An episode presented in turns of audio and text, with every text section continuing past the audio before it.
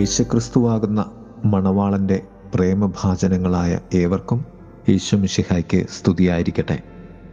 തിരുസഭ മാതാവ് ഇന്ന് നമുക്ക് നൽകുന്ന വചനധ്യാനം മത്തായുടെ സുവിശേഷം ഇരുപത്തിയഞ്ചാം അധ്യായം ഒന്ന് മുതൽ പതിമൂന്ന് വരെയുള്ള വാക്യങ്ങളാണ്. പത്ത് കന്യകകളുടെ ഉപമ അഞ്ച് വിവേകമതികളും അഞ്ച് വിവേകരഹിതകളും. അഞ്ചു തലങ്ങളിൽ ഈ ധ്യാനത്തെ നമുക്ക് ക്രമപ്പെടുത്താം. ഒന്ന് വിളക്ക്. രണ്ട് എണ്ണ. മൂന്ന് വിവേകമതികൾ. നാല് വിവേകശൂന്യകൾ. അഞ്ച് മണവാളൻ. വിളക്ക്. വിളക്ക് എന്നത് ലക്ഷ്യത്തിലേക്കുള്ള വഴിയാണ്. കാത്തിരിപ്പിന്റെ വഴിയാണ് വിളക്ക്. കാരണം കാത്തിരിക്കുന്നവനെ കാണുവാൻ നിനക്ക് പ്രകാശം അനിവാര്യമാണ്. രാത്രിയുടെ യാമങ്ങളിലും നീണ്ടു നിൽക്കുന്ന ഒരു കാത്തിരിപ്പാണ് യഥാർത്ഥമായ കാത്തിരിപ്പ്. എന്റെ നിദ്രയെ അകറ്റി നിർത്തുന്നതിന്റെ പേരാണ് വിളക്ക്. അകലിൽ നിന്ന് തന്നെ ഞാൻ കാത്തിരിക്കുന്നവനെ കാണുന്ന വഴിയാണ് വിളക്ക്. വിളക്ക് എന്നത് കാത്തിരിപ്പിന്റെ ജാഗ്രതയാണ്. എന്നാൽ വിളക്കിലുള്ള പ്രകാശം രണ്ടു തലങ്ങളിൽ നമുക്ക് മനസ്സിലാക്കുവാൻ സാധിക്കും. ഒന്ന് എന്നെ തന്നെ ബോധ്യപ്പെടുന്ന ഒരു പ്രകാശം നമുക്കുണ്ടാകണം. എനിക്ക് ഒരു സ്വഭാവമുണ്ട്. അത് തുടർച്ചയായി ചെയ്ത് ഞാൻ സ്വായത്തമാക്കേണ്ടതാണ്. ശരിയായിട്ടുള്ളത് ദൈവേഷ്ടപ്രകാരം നാം ചെയ്യുന്നതാണ് ആ തിരിച്ചറിവ്. രണ്ടാം പ്രകാശം ഞാൻ എന്ത് സ്വന്തമാക്കണം എന്ന ബോധ്യമാണ്. ഞാൻ എന്റെ ആത്മീയതയിൽ ഊന്നിയാണ് ദൈവപദ്ധതിയുടെ ലക്ഷ്യത്തിലെത്തേണ്ടത്. മറ്റാരെയും താരതമ്യം ചെയ്ത് എന്നെക്കുറിച്ചുള്ള ദൈവ പദ്ധതി ജീവിക്കുവാൻ എനിക്ക് ആവുകയില്ല. എന്റെ വിളക്കിൽ നിന്നും ഉണ്ടാകേണ്ട പ്രകാശത്തിന്റെ സ്വഭാവമാണിത്. രണ്ട് എണ്ണ. വിളക്കിനെ എരിയിച്ചു നിർത്തുന്ന എണ്ണ ക്രിസ്തുവിനെക്കുറിച്ചുള്ള അറിവാണ്. ജീവിതത്തിൽ എന്റെ പരമപ്രധാനമായ സത്യം ക്രിസ്തുവാണ് അഥവാ ക്രിസ്തുവാകണം.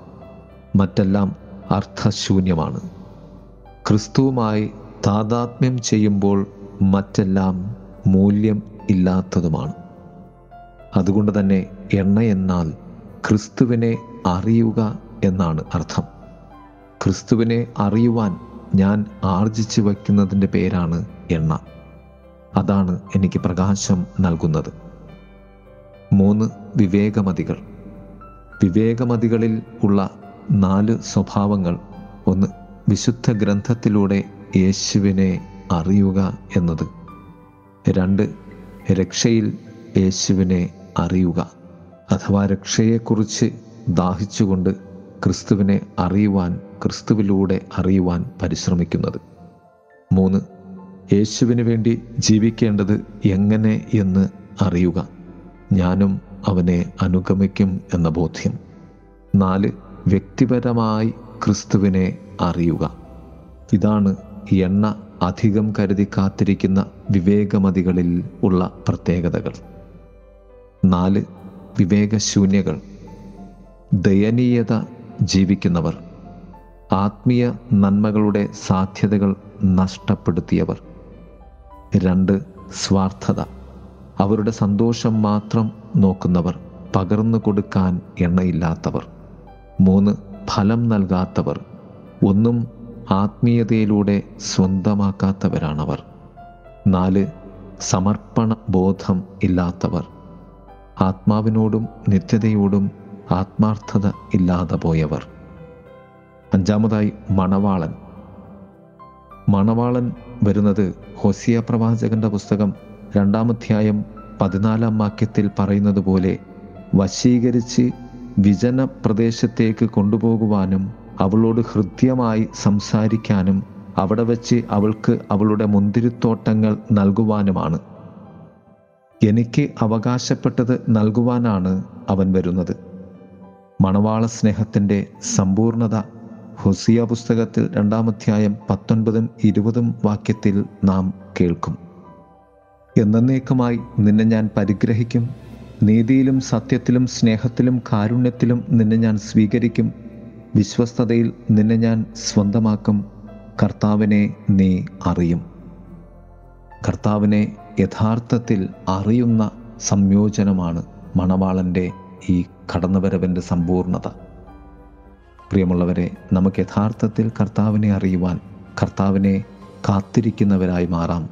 വിളക്ക് തെളിച്ച് കാത്തിരിക്കുന്നവരായി എണ്ണയോടുകൂടി എണ്ണ അധികം കരുതി കാത്തിരിക്കുന്നവരായി നമുക്ക് മാറാം. ദൈവം നമ്മെ സമൃദ്ധമായി അനുഗ്രഹിക്കട്ടെ. ആമേൻ.